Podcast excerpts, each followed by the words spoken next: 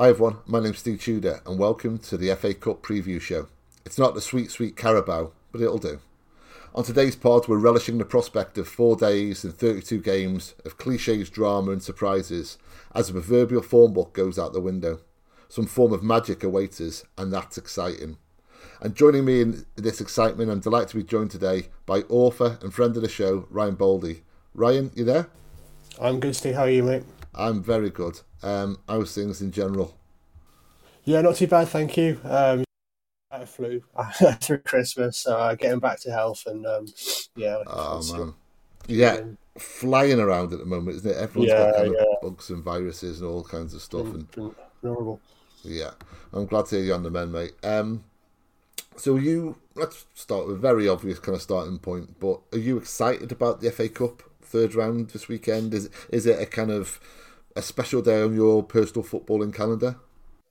Yeah, I still enjoy the cup. I don't think um, it holds the luster it did um, when I was a kid. I think um, I think we're probably of a similar vintage, me and you, Steve, and we're probably yeah. among the last generation uh, whereby um, the, the magic of the cup felt real and felt kind of tangible, and, and, and, and the cup still felt like something that was that was big and, and, and really worth pursuing. Um, F A Cup final day was still quite a big thing when we were growing up in the kind of mid nineties. Um, it was still one of those events where, you know, you hear people reminisce now about how T V coverage would last all day. I, I remember all that. I remember the whole build-up yeah. to some of these kind of mid-nineties Cup finals quite vividly, and watching the coach pull up to the ground and all these sorts of things. Um, and I, I don't know whether it's just kind of me being an old man shouting at the clouds now, or whether it's um, whether it's real, but it doesn't seem to quite have that same um, weight to it anymore. Um, and uh, yeah, I, I think it's just it's just different times. I think different competitions have been prioritised by the biggest clubs, um, and it's understandable. We, we all know why that is.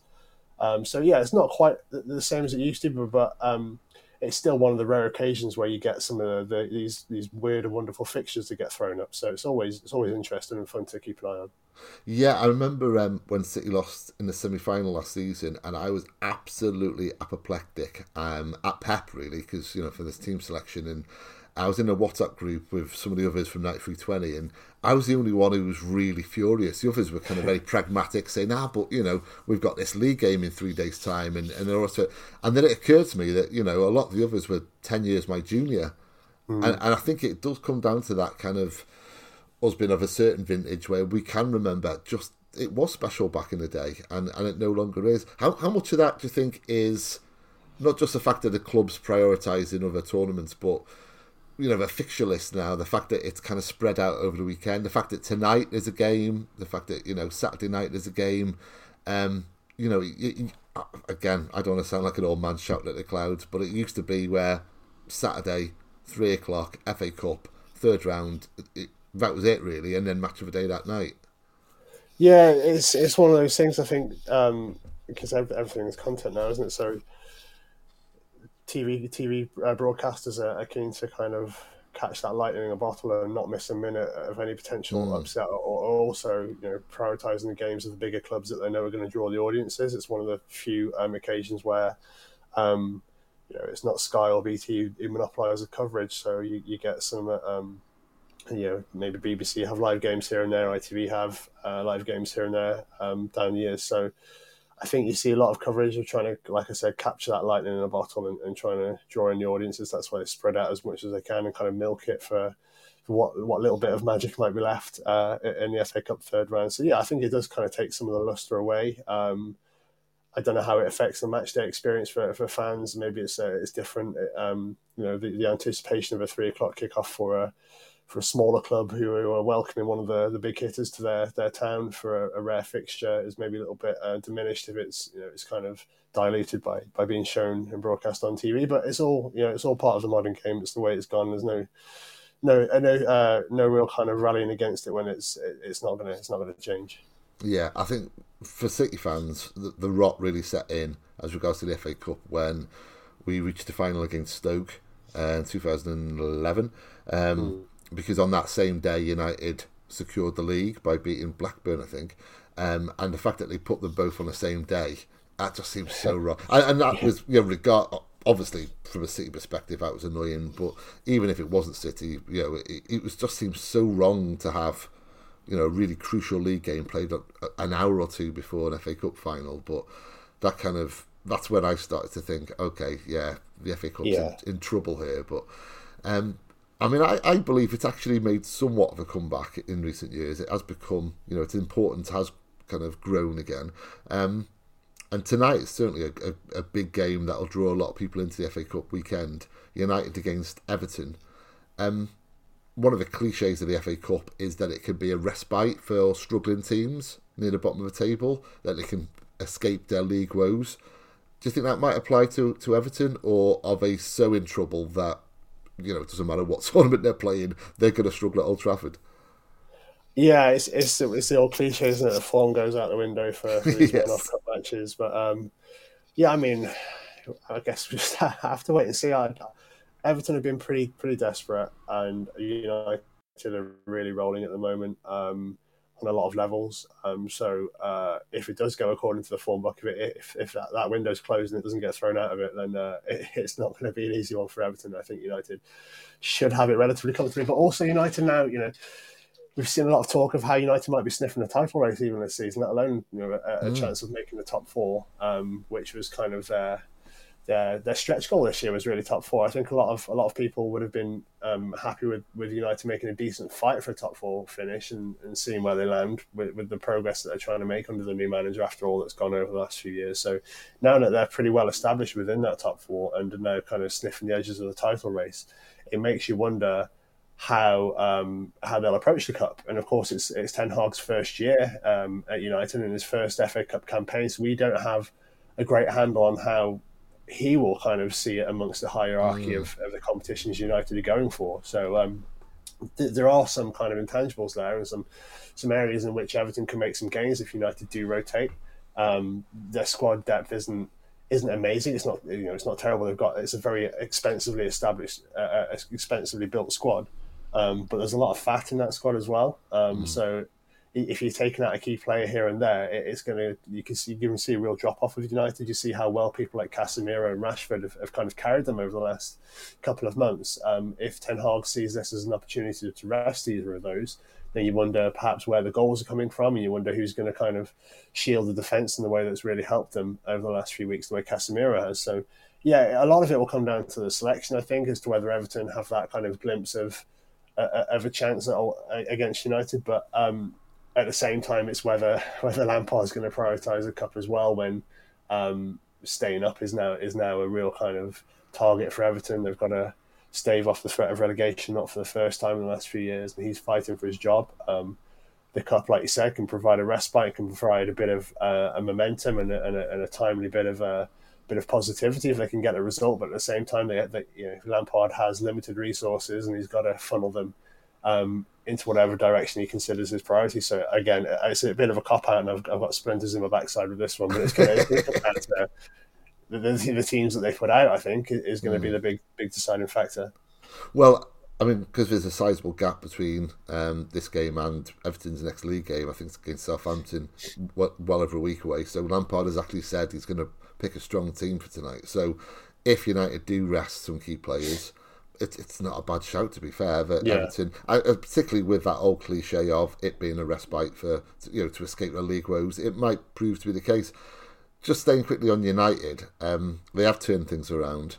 What do you attribute that to? Do you Is it to the manager or that the players he's brought in? Um, you mentioned Casemiro, who's been huge for them. Um What what would you identify as the main kind of reason that United have improved so much? Um, I think for the first time in a while, uh, they look like a team that's being coached. It's yes, really basic, yeah. but but they do. They look like a team who has kind of an idea.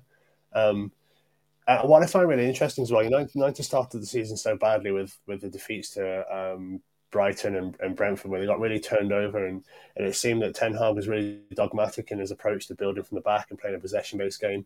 Um, but he's, he's proven to be a malleable coach as well, and, and you've seen him play on the counter a lot of times this season and, and prioritise different areas of the pitch. Um, and I think now they just look like a really well-rounded team. Um, as we talked about, Casemiro is someone who's come in um, And I was I was surprised at the time by some of the scepticism around the, the, the deal for Casemiro. Obviously, they paid a lot of money for him, and he is um, he's just tipped the wrong side of thirty now. But uh, this is a guy who's um, been at the top end of, of, of the game in Europe for a long time, and mm. is, is is never someone who's been reliant on pace and athleticism. He's all about, you know, his understanding of the game, um, his ability to put himself in the right position and make, make the right decisions on the ball and off the ball. So um, that's the kind of thing that's going to last a long time for him. So he's he's come in. It, it took a few weeks to settle, but he's overall settled fa- fairly quickly and fairly well. He looks like a, a leader amongst that team. We're also seeing now that he's um, perhaps a little bit more off the leash than he was at Real Madrid, where he had Toni Kroos and um, uh, Luka Modric around him. So uh, you know, he he his his remit was a very simple and straightforward one. Now at United, he's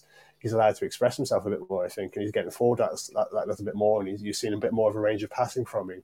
And you've seen just what what an exceptional player he is. So he's made a huge difference. Um, I think we've seen um, with Ronaldo going as well, um, how, how that's affected the team in a positive way. Um, there's mm. more mobility up front. I think you see Bruno Fernandes take more of an influence when Ronaldo isn't around. Um, I don't know if it's something to do with him feeling obligated to look for Ronaldo whenever he was on the pitch, and it kind of stymies his creativity a bit. But Fernandes looks a much more free and creative player um, when when he is the main man who who the attacks have fallen through, and um, that's really working to United's benefit. So I think it's it's a combination of those things. I think Ten Hag, in a lot of ways, is is a modern coach in, in his approach to, uh, to, to his tactical approach and his, and his training methods, but he's also quite old school. Uh, we've seen how he um, he dropped Rashford the other week for um, a disciplinary issue where he missed a team meeting. Uh, he just seems kind of kind of hard line on on the discipline. Um, without sort of alienating the players, except for obviously Ronaldo, who didn't like, who didn't like it and left. But that, yeah. uh, as we said, is going to work out for the better for them. So it's just, yeah, it's just uh, they've got, I think they've finally stumbled on um, the right guy or a right guy to, to lead them in the in a post-Ferguson era that's now a decade old. Uh, but I think they've kind of, yeah, they're, they're starting to show some signs of progress that long lasts. Yeah, I think it was a real statement how he dealt with Ronaldo, and I think that would have had an impact on the players um as regards to them thinking, oh, okay, you know, this guy doesn't take any nonsense. And uh, as you said, it's had a, a positive effect on the players. Uh, and as regards to Bruno Fernandes, completely agree. And I think it's it's not even so much that Ronaldo's gone. It's the fact that, you know, you saw with Portugal in the Euros, Bruno Fernandes played really well. And that's the first time I can recall him being instrumental for Portugal. And that was with Ronaldo in the side. But his standing's fallen, hasn't it? You know, Ronaldo, he's not that he doesn't have that same influence as he once did. Yeah, the deference isn't quite there the way yes. it was. Is it where everything, you know, you, you, when, when they get when when a, an, another player gets on the ball, they look up. Their first thought isn't always, "Can I find Ronaldo?" It's, yeah. um, you know, it's what's what's the best move to make. Um, kind of widening our gaze to the, the rest of the games. Let's let's kind of focus on Saturday's games. There's twenty-two of them. Is there an upset in there, do you think? Uh, well, I, I hope so. I was just looking through looking through the fixtures earlier and, and having a little look at the form and things. Um, there are a few that jump out as obvious kind of contenders and, and, and ones that you would see as traditional giant killing opportunities. Um, but I think they're all going to be difficult for the smaller sides. Uh, so I was I was looking at Gillingham, Leicester. Obviously, Leicester are vulnerable mm. with their form at the moment, but also Gillingham have been really poor in their own form. So they're bottom of League Two, only one. Two two games all season, so well, I mean, they've look, they've scored the fewest amount of goals in the top seven tiers of the football pyramid as well. Yeah, so, exactly. Yeah. They're really struggling. So it would be a really huge upset, even with Leicester's struggles uh, at the top end for for Gillingham to get a result there. Um, Hull against Fulham was one that I thought had a little bit of potential. Hull have um, mm. won their last two. They're unbeaten in the last five. Um, Uh, Fulham obviously doing very well uh, in, in the Premier League. But again, it's whether that, that uh, affects how they approach this game, because now they're, they're sniffing a European place. We're currently seventh in the table. So uh, maybe if, if Silva rotates uh, a lot, that could be an opportunity for Fulham to, uh, for Hull to, to nick a result there at home.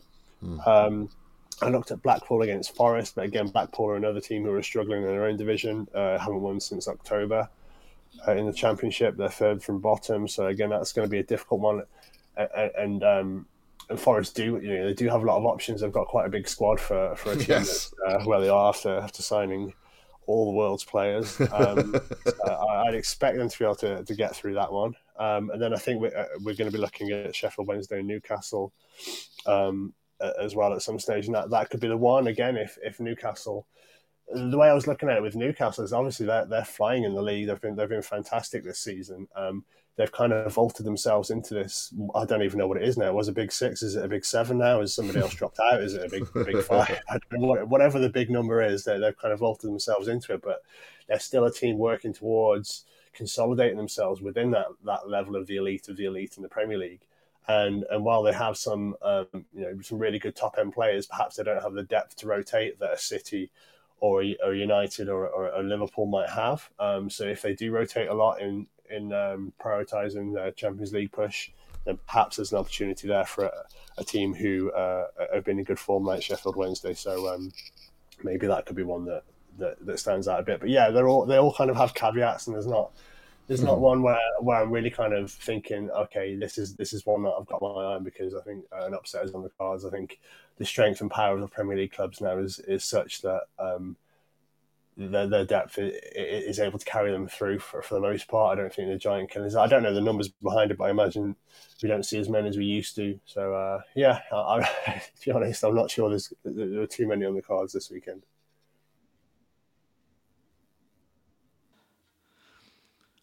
Thanks for listening to the first fifteen minutes of the show.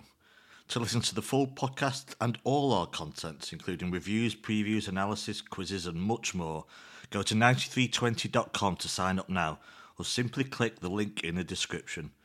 So what are you waiting for? Go to ninety-three twenty dot com now for the best, most passionate, impartial coverage of Manchester City and beyond.